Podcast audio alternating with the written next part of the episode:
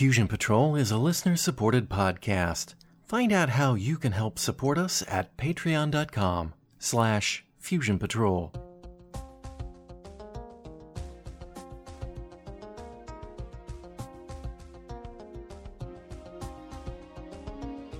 This is the Fusion Patrol podcast. Each week we look at a different science fiction TV episode or movie and overanalyze it to within an inch of its life. Welcome to the discussion.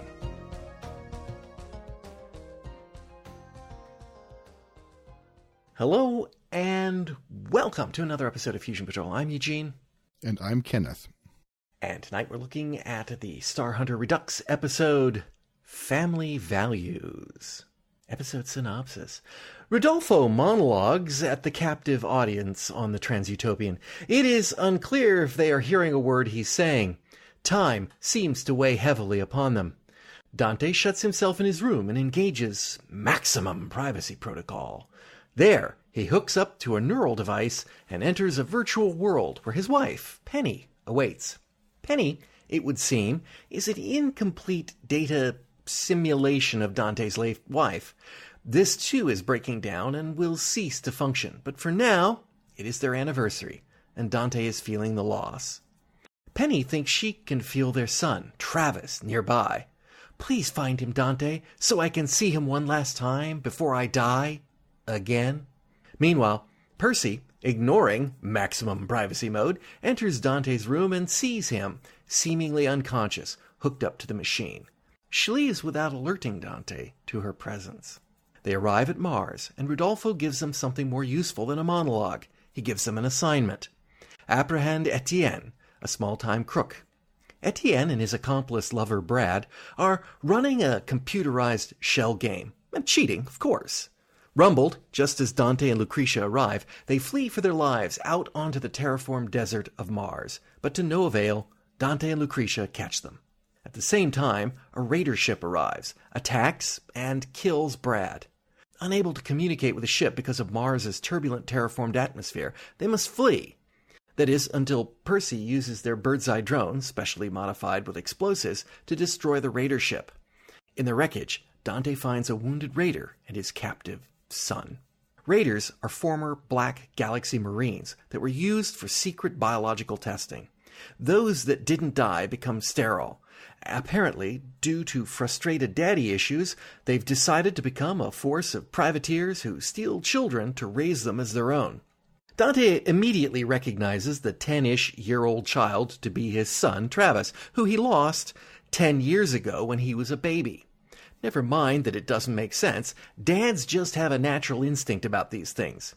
They take them all captive and continue to return to the city in their shuttle.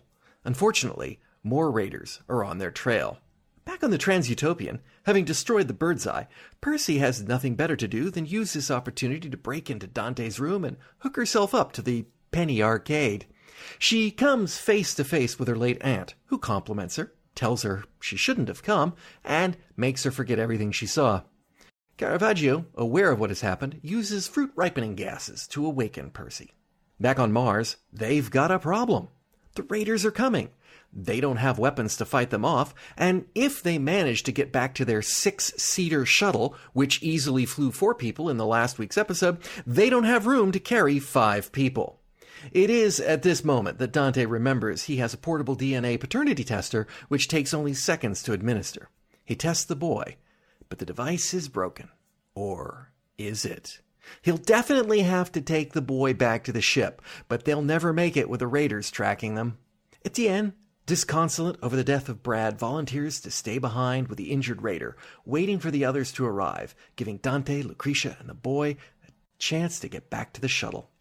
When the raiders arrive for them, Etienne actually has a weapon on him that both ruins the reception of my television and also incapacitates and possibly kills all the raiders, allowing him to escape.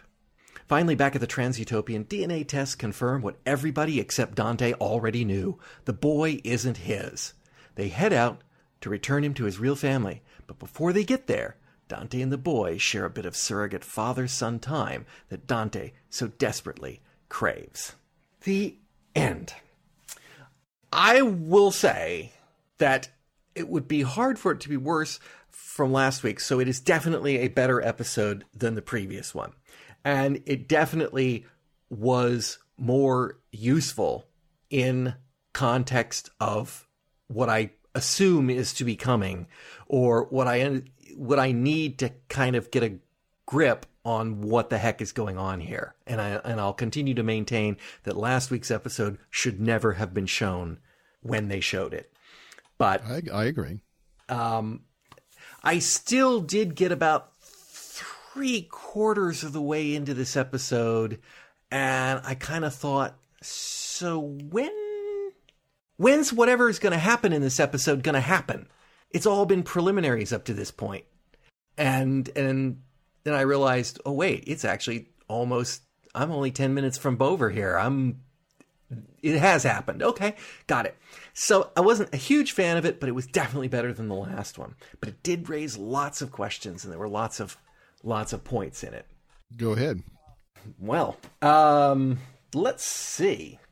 One thing I will say, I happen to be watching this with subtitles on. Just, I think I was watching something previously that was British, and I sometimes flip the subtitles on to catch some of the odd slang. And uh, the opening credits roll, and there, through the silent shots of the Transutopian and Dante and all that stuff, the following words appeared in the subtitles when no one was speaking. They said, I'm a bounty hunter. It's just something I do. I'm really looking for something that was stolen from me. Ten years ago, they took my son. As I search, there are signs that something is happening, that humanity's about to change. But I won't be distracted. How do I find one small boy in a lawless universe? I'm not sure, but I have to keep trying. Which I'm going to guess was the original narration that ran over the credits. Yes, it was. Uh huh.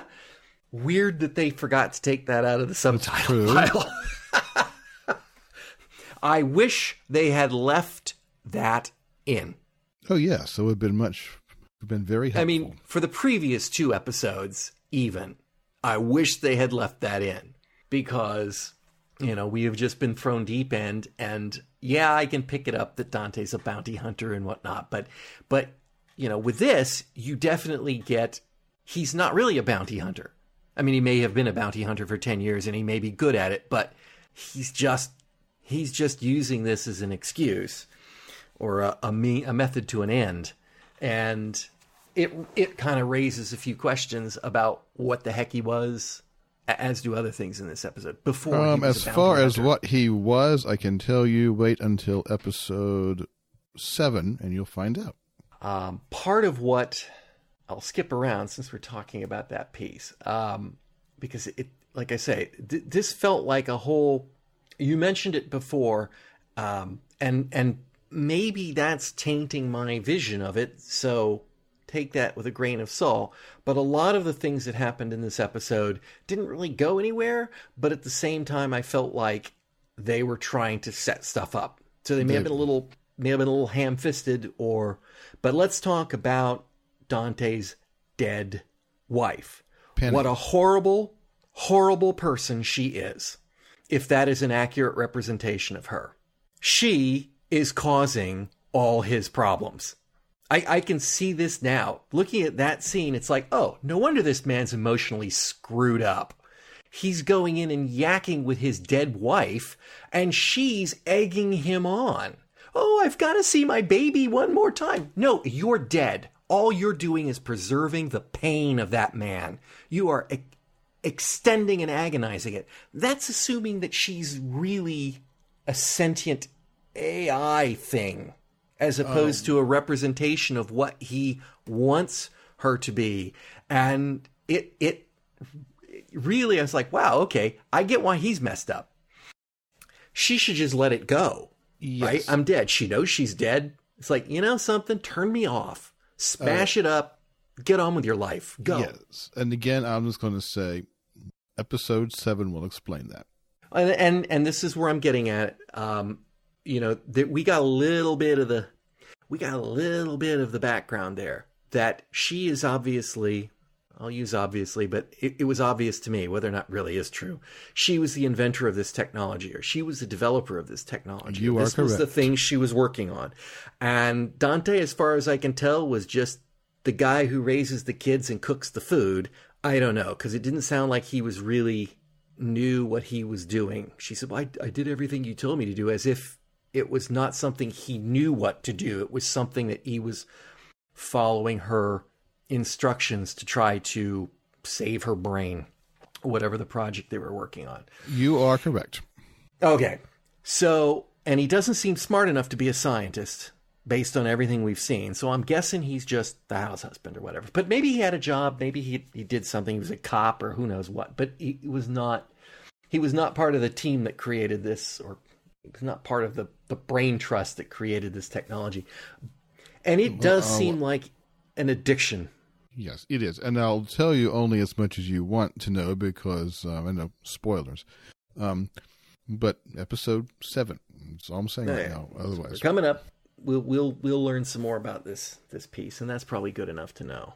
Um, I I think it's it's an interesting concept, and gosh, I I I literally last week uh, was recording uh, one of these on an episode of Doom Watch in which it had to do with preserving preserving life beyond death and it wasn't exactly recording the mind as a digital imprint but you know many of the same issues are raised as to whether or not this is what is the value to this?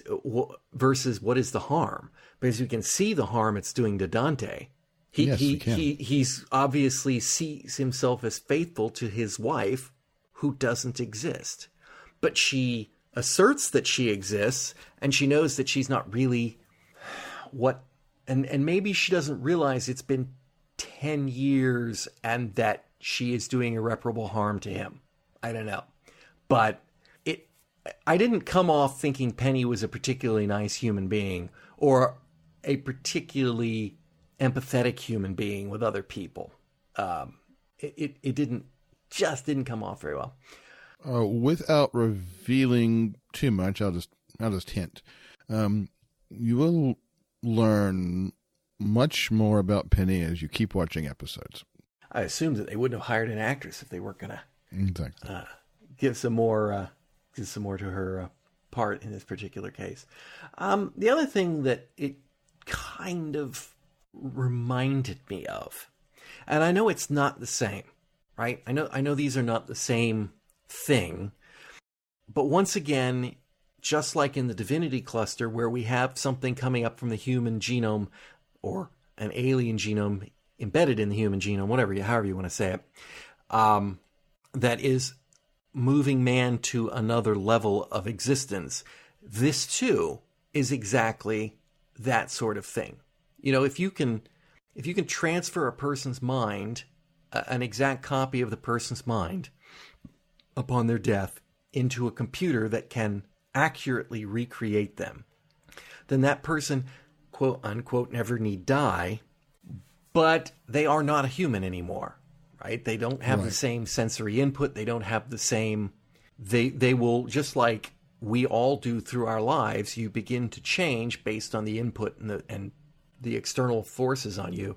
They will be completely and utterly different they will be something different than human beings at that point.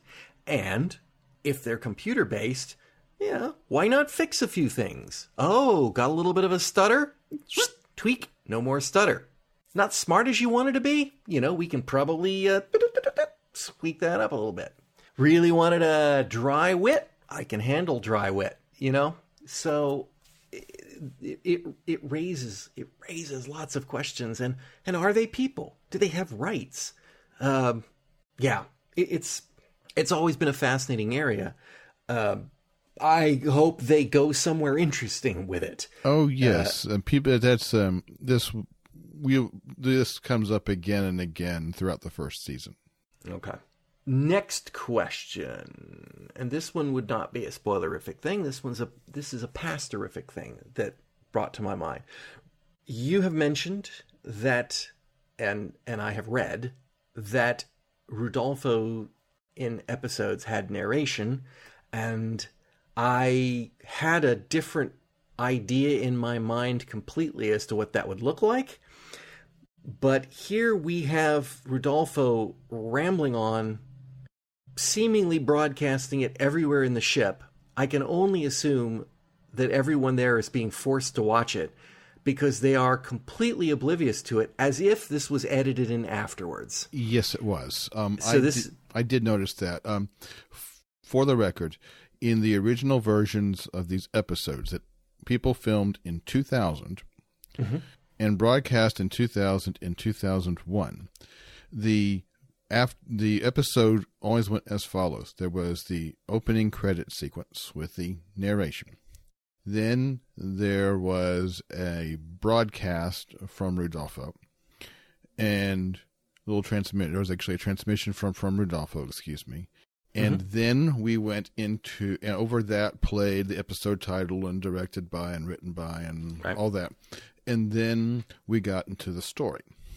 Was the narration done like well, so in this one we see the narration from Rudolfo and it's being superimposed on holographic displays. The answer is the- no. It was just was just the or, just him looking at the It was camera. just him looking at the camera. He was uh, at at his um, base on the moon uh, and talking. And sometimes we had no idea to whom he was talking.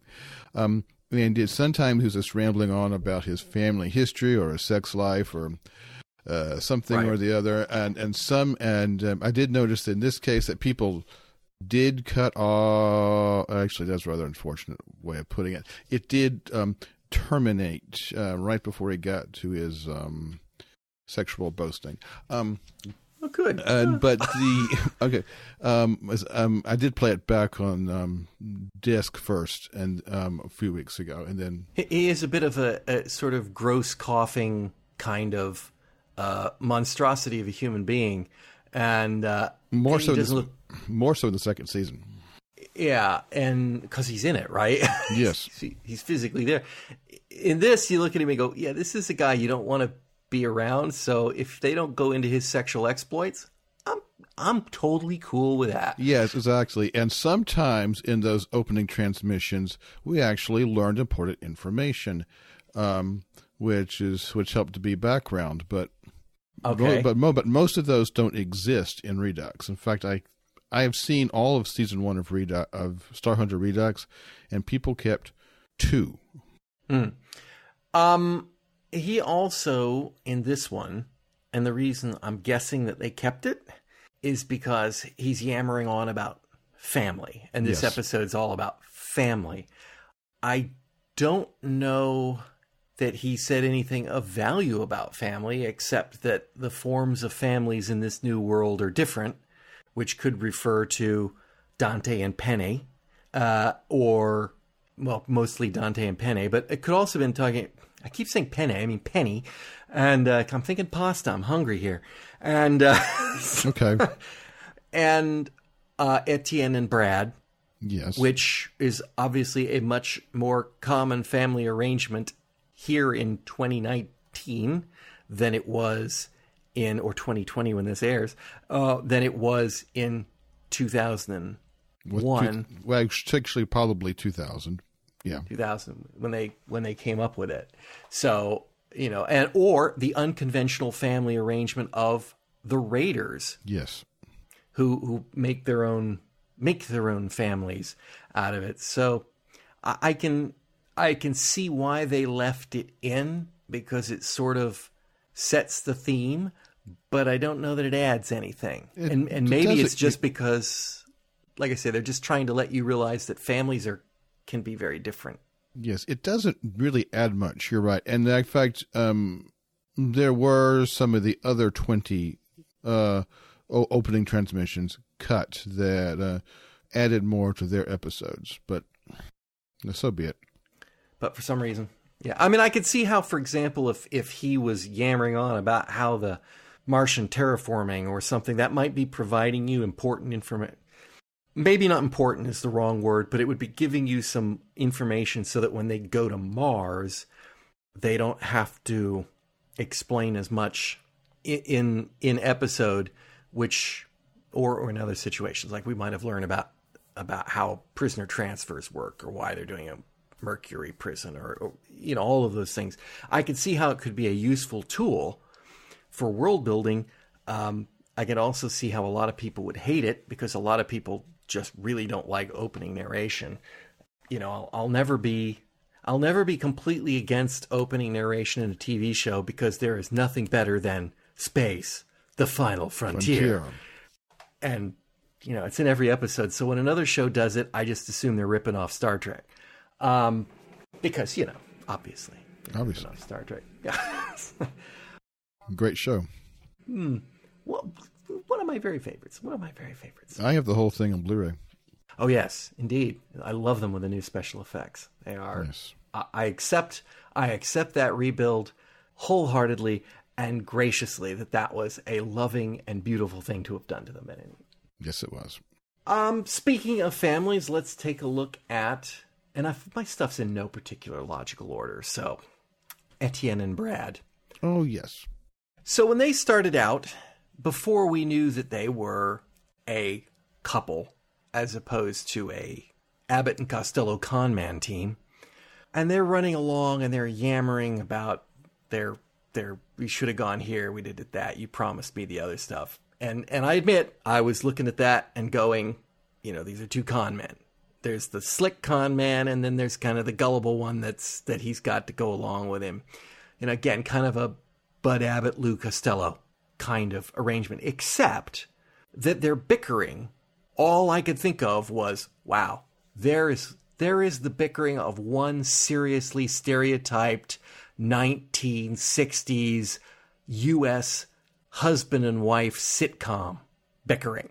They were just they just had that they had that pattern. They not quite Ralph Kramden and, and Alice because First off, that's not 60s. Second off, no, that was brilliantly done. But it had that sort of same dynamic going on. And it wasn't until it wasn't until they were playing footsie or not quite footsie, but before Dante caught them that it's like, oh, oh, this actually is meant to be a bickering husband and wife team. Oh, didn't get that.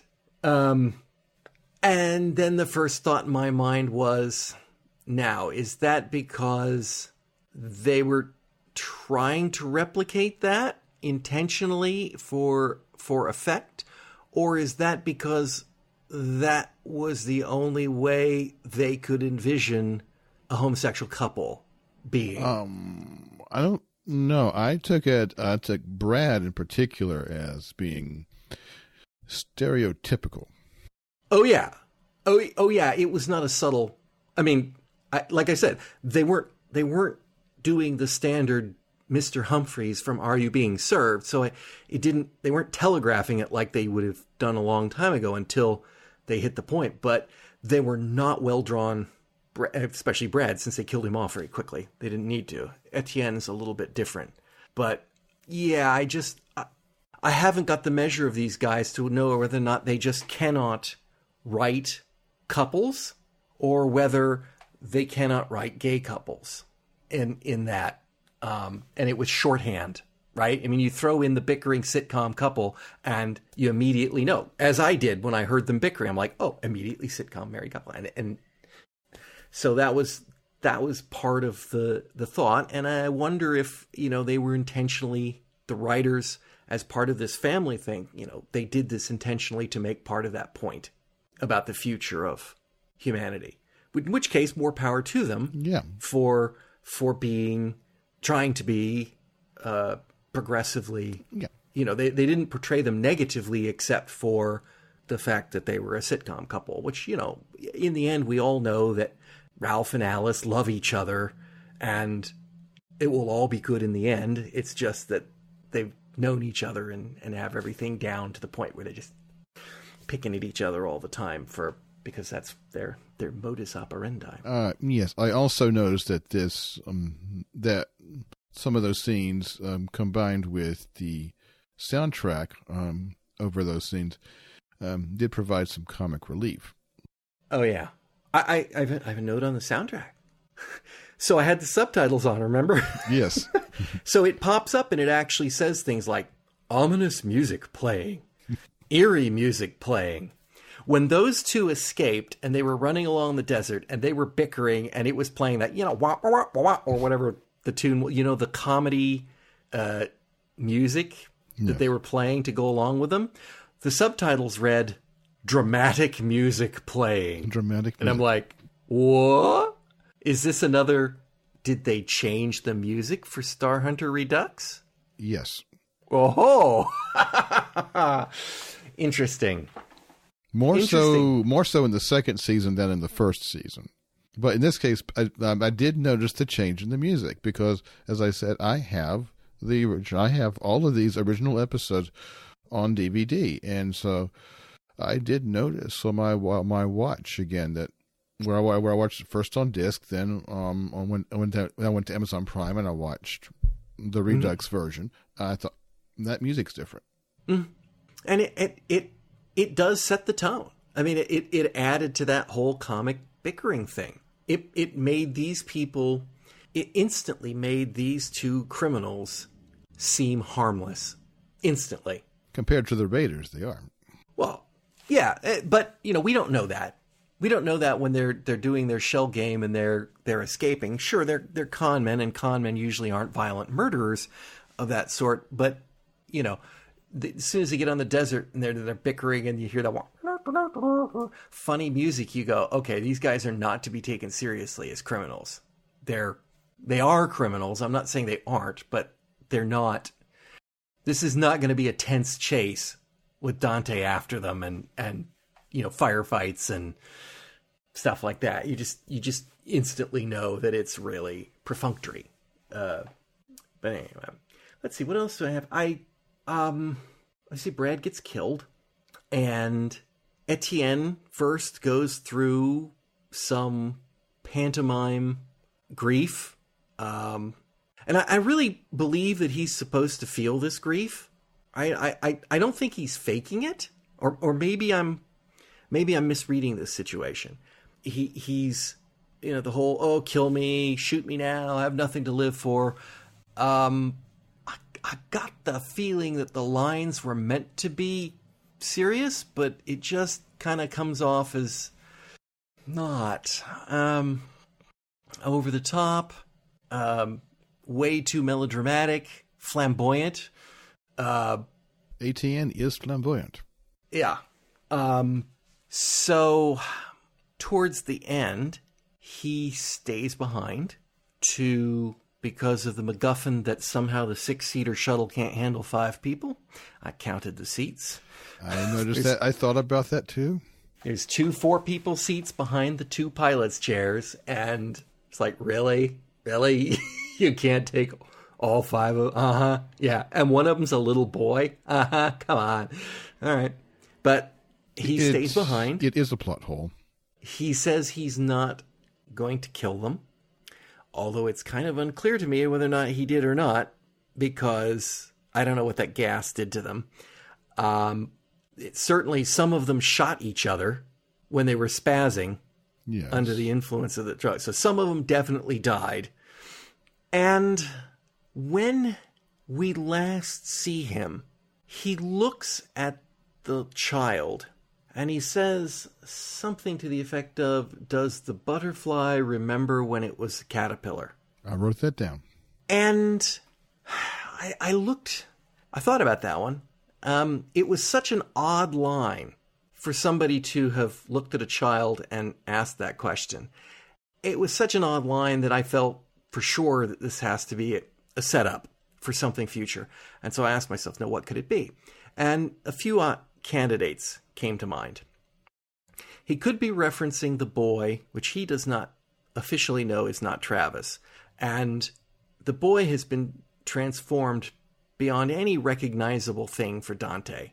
And let's face it, babies, 10 year olds and babies have nothing in common. Oh, just one correction about the age. Um, according to all internal evidence on the first season, at this point, Travis is 14. Three ain't no baby. Four, Um, you know, baby. Uh, but I'm, I'm, but I know it's a dialogue, but that's just taken as a as a as a preponderance of the evidence in the first season. Um, the abduction was at age three, um, and and um, we're about eleven years out. And the actor It does change Yes. things. Yes, and Denis Theriot was the actor who played Jeb slash Vincent Taylor, and I looked I looked him up on IMDb. At the time of the filming of the episode, he was fourteen.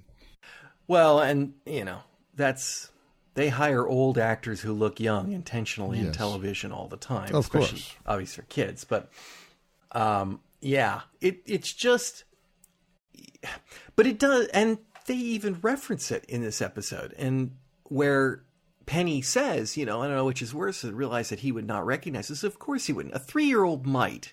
All right, tell a lie. My mother died when I was three. I have absolutely zero recollection of her existence. Nothing. There, it's completely and utterly a blank for my whole life. So, you know, even if this kid's three, I don't think he is going to have any recollection of anything but being raised by the Raiders. And that would be true with Jeb, and it would be true of Travis. And that raises that raises some issues. But hold on, before I I get back to that, the the like I say, Etienne's question about the the caterpillar and the boy. So is is Jeb the butterfly who cannot remember being the caterpillar when he was in the cocoon of Dante and his parents, or is Etienne referring to himself, who has transformed as part of this experience with Brad's death and with whatever he did to the Raiders and escaping? Is he a new man? And he felt very much like we will see him again because obviously he's seen Dante many times before and they gave him enough four. personality in this episode yeah at least or or eight depending on, whose whose account and you know they invested a, a, an awful lot in the character who was a criminal to let him go for him not to show up again so but i don't know if that's who he was referring to I in- took it to quote. be a reference to the boy. In this case, in if we just stay within the episode, we Mm-hmm. have support for that because at the end, Vincent, as he begins to call himself, has been is um, about fourteen years old, um, and he's been with the Raiders um, Nine for years. nine years. He doesn't remember his family. I feel, well, of course, Travis doesn't, or uh, Etienne doesn't know that. He thinks it might be Travis, which, you know, slightly different numbers, but the exact same principle, right? I felt that, you know, when, when Dante tried to take the boy away from Lexus, Uh, let me look at that name. The name is The Tellus. Raiders. The- Tellus. R- Tellus. T E L U S. tell us. Um, the boy reacted like a child would react being taken from his father. Well, a boy, he reacts like a boy from a violent culture uh, that's trying to be taken from his father. It's the only father he's ever really known. I'm not convinced that by the end of this episode he will have forgiven Dante or tolerate him or even acknowledge the truth of the matter that you know that wasn't his family and that he's been kidnapped. And i'm not entirely sure he's wrong.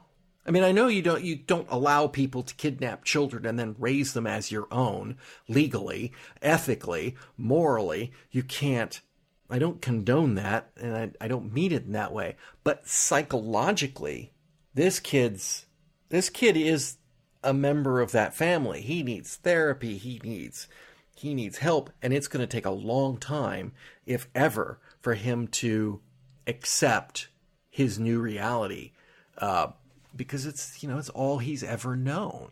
True. and you know it, it, it does I, I don't want to say that dante should give up for that reason but kind of dante should give up for that reason too uh, he's not going to get his son back. It, it, it, it can't.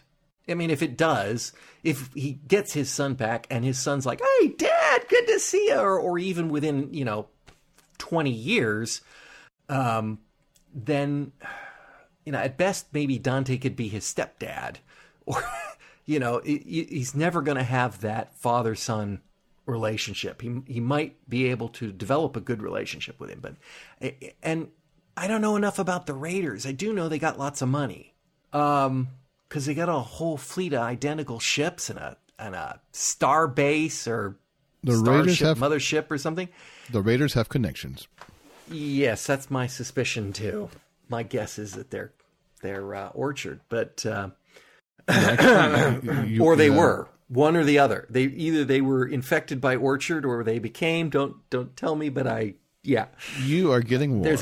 A, it ha it has to be orchard has to do more than just be worried about the divinity cluster, and um, uh, anyway, so so oh that was the boy. I just I just covered the boy. My concerns about the boy. If they ever find the boy or this boy, it it's gonna it's a cruel thing to do to him. Yeah. I, I, I don't know how bad life is with the Raiders.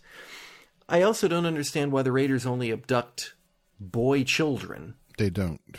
Well, they did specifically say that. I noticed Lucretia that. said it. I noticed that. Um, but um, it doesn't make sense to their stated goal which is to have families. Exactly. They um, uh, there are female raiders. There we go. And and there should have been female raiders in the Black Galaxy Marines too in the yes, future. I've had. A, we will learn more about the raiders as we go on. Um, they and there will be some questions. Um, I'm in. I'll be bringing up along the way. For example, certainly, uh, the children they abduct are not sterile. Right. Right. That's just this is just a temporary setback. They're trying to build a new culture. Uh, society would be the logical conclusion of that. Um, or they could they could literally adopt children normally. Um, it it the whole idea that we might as well do the do the Raiders now. Um, so we have a little bit of an uh, expository dump between Dante and uh, Lexus, and he tell us tell us I'm going to call him Lexus every time. So if I call him Lexus, it's Tellus, and if I say Tellus, well, I meant it. I probably meant Lexus, but anyway, um, where you know, uh, uh, Tellus tells us, ha. yes, yes. hadn't hadn't thought about that. This raider was brought in for exposition to tell us stuff. Oh dear. Oh, I hope I hope that that writer got an extra five dollars for that, um, for that subtle play.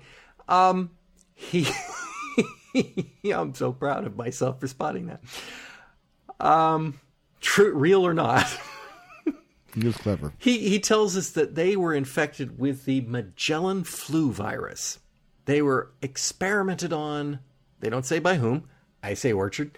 Um, they were or they were Orchard's troops or they were Orchard's troops and they were ex- experimented on by Orchard because that seems like the kind of thing an evil organization would do. And all those guys at the first episode were wearing black on their combat troops, so black Galaxy Marines could easily be. Um, and some of them drowned in their own phlegm, which sounds awful. And the rest of them became sterile. And apparently, en masse, as a group, they decided to become a band of privateers. They're, they're they pirates. they okay, yeah. They seemed a little. They seemed a little destructive. So, for example, why did they bother to attack Dante and Lucretia on the ground? Uh, they're not. That wasn't. That wasn't worth an attack for for pirates, right? You you would you'd go after ships. You'd go after things with with bounty, as it were. But it does harken back, and I realize that this is prior to, but it harkens back to the Reavers in the uh, Firefly, in that they seem to be, their actions seem to be more destructive than anything else. Yes, but the Reavers were also out of their gourds. Right. They were out of their gourds. That's right. These guys we didn't know until now are gripped with I want to be a daddy issues. And it just doesn't seem sufficient cause. It doesn't seem sufficient cause to go do what they've done unless they've got a specific agenda, like getting back specifically at the people who did this to them. Um, but it it's not like they're doing that. I mean, they've captured Dante's son, and as far as I can tell, he's not associated with Orchard or whoever it was that did whatever it was. Maybe he is. I don't know. But uh, it it just seems kind of like all right. Well, that explains why they go after the kids, sort of.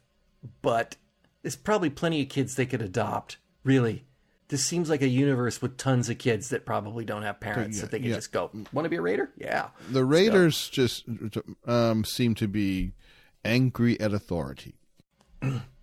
and and I guess who isn't in these days, Exactly. in Yes. these times. So, um, let's see what Uh, else do I have about. Oh, go ahead.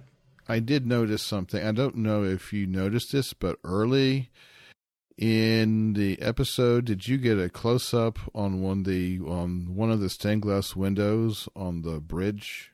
Something I saw one with a tulip, uh, something a resembling ship. a ship. That's the old design of the tulip, though. Before people remastered it.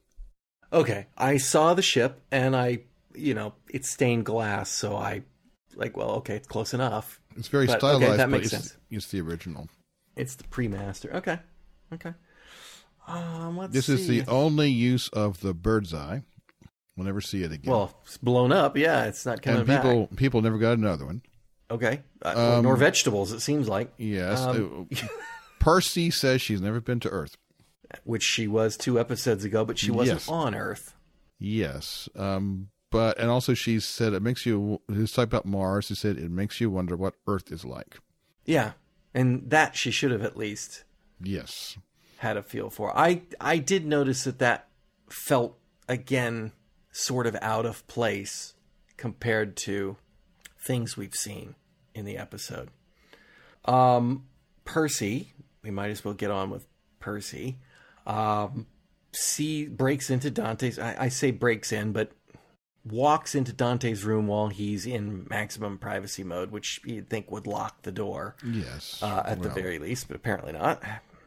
Well, you know, there's two things. It's different from walking in on somebody who has a do not disturb sign on their door and somebody who has a do not disturb sign on their door and it's locked, right? One is one is an act of disregarding that person's wishes and the other is an act of breaking and entering. And uh, they're two different degrees. I couldn't tell. I mean, she just walked in as if it was casual Friday, so I'm thinking Dante forgot to lock the door, but That sounds right.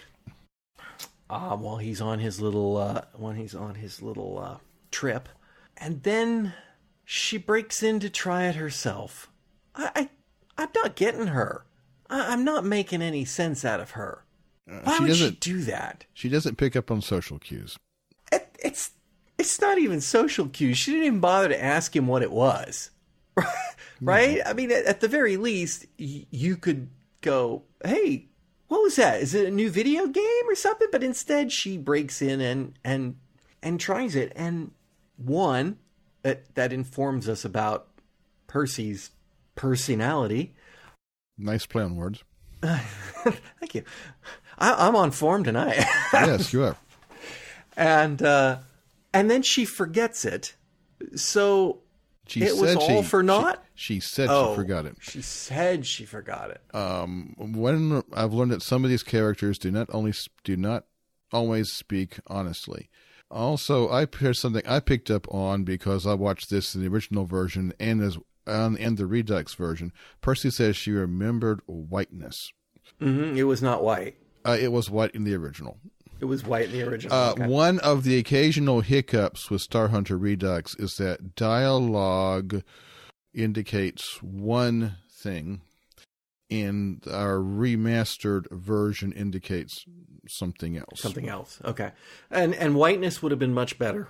I think I, I would go with whiteness. I think, you know, for example, the opening scene where she is cradling Penny is cradling the baby.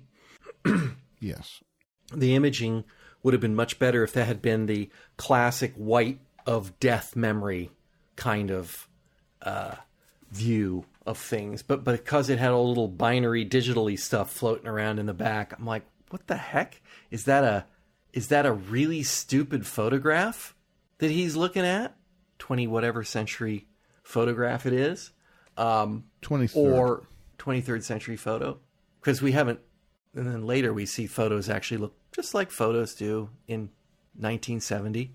And then later when he's in the the the virtual world and it's all swirling around, I'm kind of thinking to myself, who would do that? What kind of programmer would do that? Who would waste all the waste all the the processing power and the time to run up little binary backgrounds going on. If if you're going to do that, then at least let them pick a background they like, like a sunny meadow or or you know a, a wrecked Mars or whatever it is. But instead of this sort of 1980s Japanese superhero kind of depiction of of cyberspace. Um, so I think I think whiteness is, is better because that indicates she did actually remember something, whereas there was no whiteness, as you say. Uh, so when she said that, I, I took it to mean she remembered what Penny wanted her to remember, which was just blank. So that interesting to see, and yet have to ask why Penny says it was it's dangerous for Percy to come here. If it's dangerous to Percy to come here, is it dangerous for Dante to come here? And I mean, apart from the addiction aspect of it, all of that was kind of like it felt like they were laying it up for for more on that that whole issue. The um that virtual reality penny subplot that keeps on popping up throughout season one is one that I've I've never quite grasped fully, and I know from seeing all episodes where that is pop where that is an an element what is going on in universe. So i do know the official reason um, but knowing the reason and understanding it are right. not the same. Right you know it it it seemed to me in this episode that the purpose of this is to not let Dante move on. It's to explain why he's so stupid about these things. I mean, he was downright he was holding the idiot ball today when he sees the kid and he goes, "It's Travis." It's like, "Really?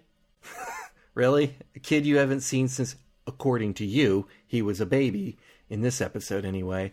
And hell, that kid looks a bit like my kid when he was that age. You know, he looks a lot. He looks more like me when I was that age. It, it just, you know, it's like, yeah. And, and, I'm a father, and I admit that there are a lot of kids that look a lot alike about that age. They're going through that transformative, where their adult features haven't shown up yet, so they've still got the little puppy features. And it's like, yeah, no, you're just doing that because Penny told you you could sense him. She could sense him nearby, and she is causing this harm to him. Unwittingly, I assume, but you know, she is keeping him from going through the process of grieving and letting go and moving on. And which is good story-wise because otherwise Dante is not as credible as he could be. Does that make sense? Mm, yeah.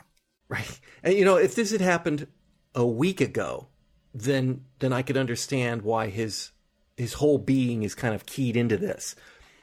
Ten years ago, I don't know. Uh, not not the part where he's you know taken by the idea that it's his son, but the fact that he is still just driving forward for it. I mean, at what point does he give up?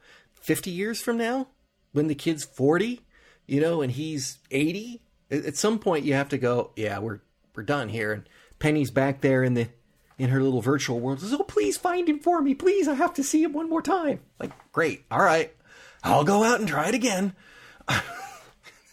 or more like this, all right, I'll be I'll be heading out again. you know, so um, okay. Uh, so we were kind of Percy once again. She says she's a terrible person. I don't. I don't know. I'm getting a serious amount of lack of self value there self esteem is not high on Percy. I see that. Um, we get the the whole bit with the the drone that she packed the drone with explosives. I'm going to call it the drone because I think it obviously it's a drone as we know them to be now. In that year they were not, but uh, the bird's eye. Um, it's it came in really handy in this episode so I can't say it wasn't a good idea on her part, but it felt an awful lot like there wasn't a good motivation for it. It was just a plot contrivance that they used to uh, bring the raider down and then strand them without eyes at the same time. Unless, you know, we haven't seen Percy as pyromaniac yet, uh, packing explosives and things. So Um, Percy does hold a gun sometimes. She can handle herself. I would imagine she'd have to. Yes. I mean, she was doing the battling, the hand to hand combat, and I, I assume she was good enough to think she could be in a competition, so she can't be completely untrained uh, in in this way of life. Um, we have not talked about Luke yet. Okay, again, my favorite person on board this ship. uh, I, we had yet another incredibly boring conversation with her dad. I'll I'll start there at the end. Uh, you didn't report in. I'm sorry, I didn't have anything to report. Well, report. Okay, bye, Dad. Thanks. Okay, quick conversation, just kind of shot out. We don't know what she was supposed to be reporting in. It's interesting that she has a schedule of reporting things. I, I took that to mean like you're supposed to report in every week on Friday or something of that nature. And I could be wrong. It's some um, regular schedule, yes. So nothing happened, and you can imagine there's an awful lot of time on a ship like that where nothing happens. Right? I mean, if you, if it takes six weeks to transit and you have to report every week, and you don't encounter anything except the people on the ship, would there be anything to report? So, you know, w- clearly she's doing something. Clearly she's supposed to be reporting something back to her dad. Obviously, we've already seen that she's got issues with her dad, another of this family values theme, uh, coming back in in the story. Her desperate, she clearly desperately needs that connection with dad, and dad doesn't care less. And but we have no inkling of what it is. We do have the scene in the shuttle at the beginning of the episode Yes, where. Dante says, "So you're gonna keep it a secret what you're doing here or something?" Um, and she says, "Well, I'm just nothing, you know, just an ordinary thing. You got some secrets too, right?" And and then he changes the subject to the weather, which is telling they both have a smile about the fact that they know that they're keeping secrets, and she knows he's keeping secrets, and they're all keeping secrets. But is there's nothing in this episode that indicates that Lucretia really did have anything weird going on on the planet. I mean, we only see them chasing Etienne. We never see her, you know, slip away for a couple seconds and have a quick word with some operative somewhere or or take a photograph of something or, you know, anything that you would that would go with that conversation where he's pointing out that she's got secrets and she's denying the secrets with a wink and a nod. Not in this episode, but I call your attention back just two episodes ago. Mm-hmm. The Divinity Cluster. Yep. This we're, we're, we're, this is a we're, this is a callback to that. Right. So the question is, did she have a secret agenda here on this planet? Well, it's not Or- about that that planet. It's just she carries her, her she carries her, her secret agenda with her. Okay. Because that was kind of, like I say, there, there was there was a lot of almost foreshadowing that she was doing something sneaky here on the planet, and then she never did anything sneaky on the planet. But oh, I know what I was talking about with the bird's eye earlier. Confusion in the way the episode is structured. They go, they're they seem to be picking up Etienne, which they may or may not bring back. We'll talk about the justice system in a bit but they go to find Etienne. Uh, they, you know, launch the bird's eye. Why? They don't even launch it till after they found him. And the only thing we get out of it is that Percy says something, or I forgot what Percy or Caravaggio says something to the effect of there are supposed to be six other fugitives out there. And we got nothing about that. And if there were six other fugitives and they had to bring them all back, how would they fit them in that shuttle? Yeah, Sorry. it's a good question. I'm going to come back to that. I'm going to be counting seats in that shuttle every time we see it from from this point on. um, so I wasn't sure, you know, if their assignment was to bring back Juan or if it was bringing back money. It just they didn't really give us a good feel for the operation uh, the way it worked, and I know it got interrupted by the Raiders, but it it felt a little confused. And uh, obviously, they didn't get any money, so they can't afford any food, so they're going to starve. Um, and now that they don't have a drone, and you know there were no six other fugitives. It was obviously just those two guys, Brad and Etienne, running away from the from the city. Which I might add, the way it's edited, I would say that they are no more than 300 yards from the town when Percy and Dante catch up with them. Didn't it feel like that? Yes. I mean, they weren't close. running for long, and yet they couldn't get back to the city before the raiders. You know, oh, there's some ruins over there, and it's, it's like you're you're right by the city. I mean, those two guys carrying that table did not, with you, you know, you were in sight of them when they started running. They did not get 20 miles into the Martian desert. They're Not right close. outside the city. So that didn't raise questions. I just assumed that was a, bad mistake. Although I did li- I did think they did a pretty good job of making Canada look like Mars. Red filters, yeah. Yeah. I thought that I thought that looked pretty good. And it works really well with Lucretia's blue shirt. Actually, it should have been. Um, it's, it's New Brunswick. Some somewhere in New Brunswick. Yeah. Yeah. That's Canada, isn't it? Yes, Yeah, okay. I was gonna say that. This is Canada, right? but but, uh, but I also like the way the snow falling was meant to be ion particles from the storm, Yeah. I think. Yeah, yes, but see, I, I've watched the end credits, so I know that people filmed on location and in studio in New Brunswick. Yeah, I, I did actually see the New Brunswick on the end credits. I just I saw that and I thought, yeah, Canada, okay, and uh, went on. I couldn't tell you where in Canada New Brunswick is. Sorry, sorry, Canadian listeners. Atlantic provinces, Okay, so so more on the uh, Close to Maine. Toronto side. closer to Maine.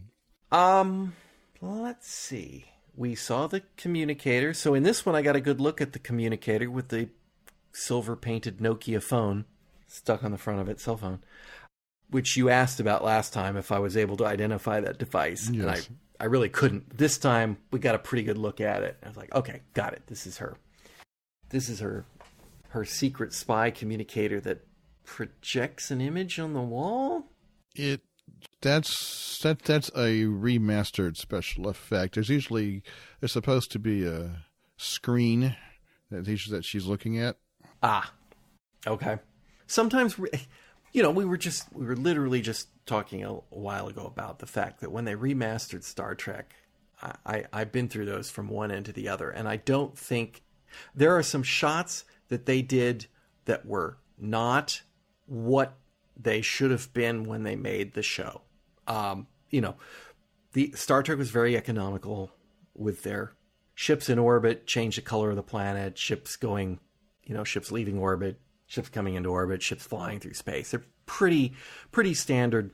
Even when they were in a battle scene, they would generally not show the two ships together because it's easier to show a stock footage of ship and then the new footage and whatnot, right? So when they went back and they remastered them, they a did a beautiful job of recreating the Enterprise and the other ships, and then in some some cases they very thoughtfully altered them. And I'm thinking battle sequences with the Doomsday Machine, Yeah. um, satellite deployment on Operation Annihilate. yes, the constellation in the Um, oh, yeah. Doomsday Machine. Oh, beautiful. You know, and and the the the actual battle where you can see the ships kind of although there is that kind of strafing run scene which was a little Star Wars, but uh or or the edge of the galaxy in where no man has gone before, you know, they made the planets look more like what they described them. Class M planets look like Class M planets. Uh, yes, they do. the planet's atmospheres look the color of the planet, the cyclorama when they landed. They did a beautiful job, lovingly done. I wonder, is that true with Star Hunter Redux? Because Yes. we've already cited several mistakes that don't match with the dialogue. What they that's not the because occasionally in um, we haven't gotten to it in this episode, but there are um, the uh, for ye, the year in the in the Divinity cluster is twenty two eighty five. Season one opens in twenty two eighty five, ends in twenty two eighty six. Um, the um, in the original version, it was twenty two seventy five and twenty two seventy six. Um, and so people added ten years. And and the process and as we'll find out in some future episodes they didn't go back and loop certain dialogue. Yeah, I can see somebody back in the studio going like uh, you know nobody's going to believe this technology will be available by 2275 let's bump it forward 2285 but is but but there is i did find some videos on um uh, is it YouTube or Vimeo or one of those videos websites where it was a uh, little behind the scenes making of featurette mm-hmm. for Star Hunter Redux, and with interviews with the people, and uh, they were taking great pleasure in their work. Okay, okay. I mean, they don't. Generally speaking, they don't look bad. Okay, the ships look good, the space shots look good. Um, you know, I, I they're not I would say that they're probably not Jurassic Park budget kind of CGI, but but they look fine and for the most part. I really thought the gas effect in this episode looked terrible, but for the most part, and I don't know if that's because they just couldn't fix the original and they left the original effects in. It looked very old and very 80s. I, I know it's not 80s, but that was the feel I got from it. But, you know, like I say, we've got these things where she says white and they did they did the the swirly digitally background thing. So it I just wondered how much love and care was put into that um, aspect. Uh, there's one detail um, we do. This is the episode in which we learn that Luke is a veteran of Mars Federation Special Forces. We knew she was a ranger. I didn't know what that meant. Okay, okay, but the um, we do, but um, but she was Mars Federation. Okay, I, I she, you know, Etienne was making some comment about her, and she says, "I'm a ranger," but I didn't get that that was. I, I wouldn't have been able to associate that with a Martian uh, Federation or or anything like that. And, but, that she was military. In my, in my mind, I'm putting that together with the line of dialogue from uh, episode five as well. Um, but she is ex-military for sure, and um, elite elite military. Elite military, yeah, yeah. The name Ranger brings that to mind. I mean, that's a that's an elite crack military crew, um, just like the uh, Black Galaxy Marines sounds like yes. an elite military. They, as they said, the best of the best. The best of the best, which is typically the Rangers. You know, so obviously, the Black Marines are, are another organization, not yeah. the same one that she was part of. Well, there are different federations and military forces right. in the in the solar system in this series. Did Dante lie about the DNA result when they were in the field? Suddenly, oh. he remembers, "Hey, I've got a DNA tester." I interpret I interpreted it as he didn't believe the result. Okay, I'd call that a lie. But okay, he he saw the result and he said, "Oh, it's busted."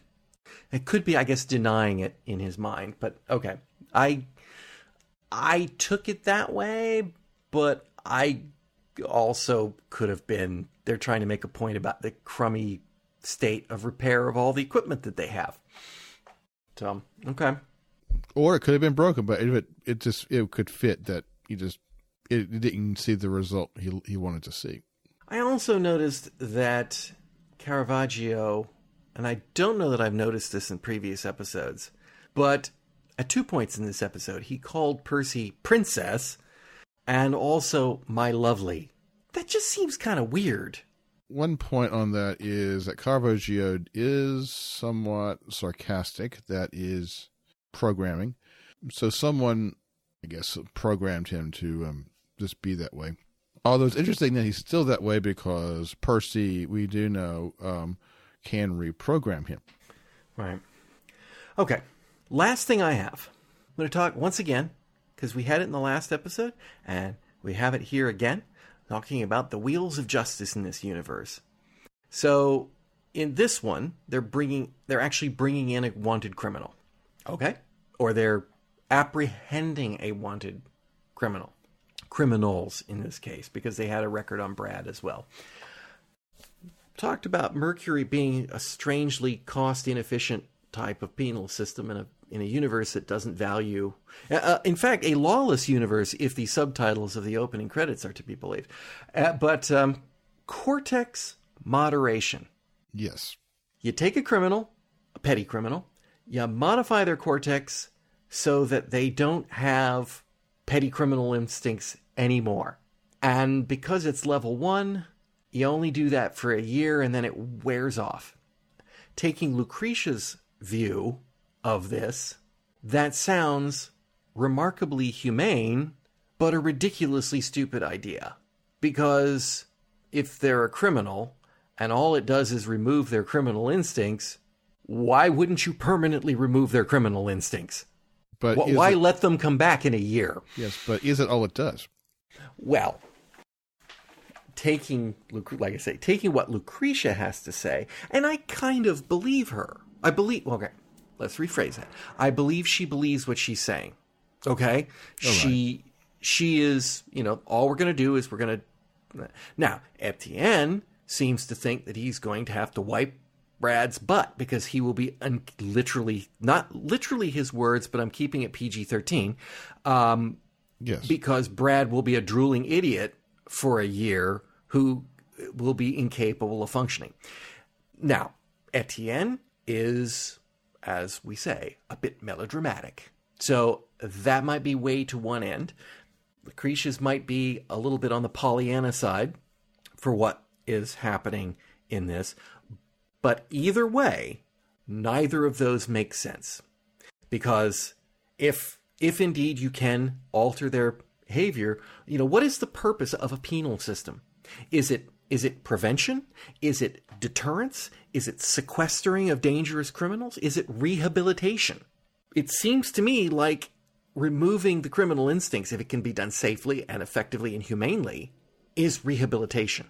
It may not be, there may be some issues with the morality of that, but but there are issues with the morality of locking people up too. I mean, the, Yes, you are. know, all of these things are are not black and white issues. So here we're being presented with an alternative that could fix somebody, but it will only fix you for a year. And after that, what are they going to do? They're going to go right back to being a criminal again, which is an analog for our prison system where you put prisoners in and then they come out and they're still criminals. Or you put criminals in and they come out and they're still basically criminals because they still have to go on about their lives and whatever the whatever the motivations or the economic forces that led them to be criminals in the first place are going to be there and going to be worse when they get out of the system. So, in the case of the rehabilitation, um, I'm, I don't know. Maybe during that year you can go off and get jobs and, and you can learn a trade, and then when you, when suddenly the criminal instincts where uh, come back, you'll be like, oh, why would I want to do that? I've got a job and I got a wife and kids and you know and bread on the table and on the other hand, that shell game sure looked like fun. I, I, I don't know. But on the other hand, if you're going to take people and you either bring them in and put them in prison, or you turn them into a drooling idiot that has to have full time care by somebody else, doesn't make any sense either. It's, it's punishment. Is it punishment that you understand? Because it's punishing everyone around them more than it is the drooling idiot. I mean, it, it really does.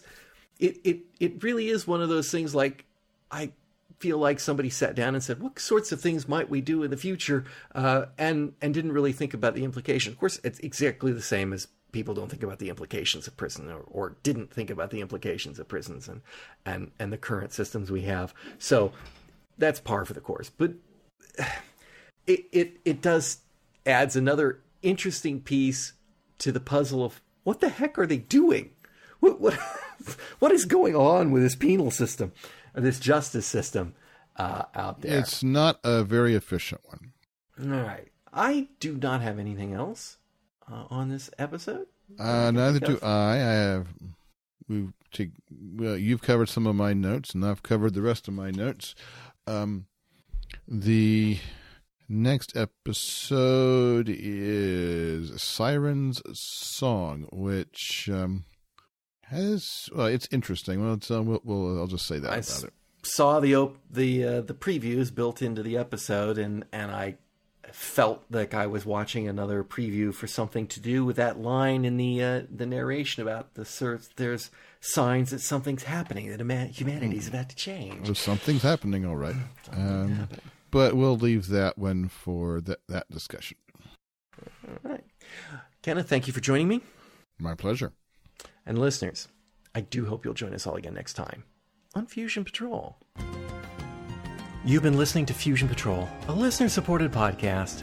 Find out how you can be a sponsor and get early access to all episodes and more at patreon.com slash fusion patrol.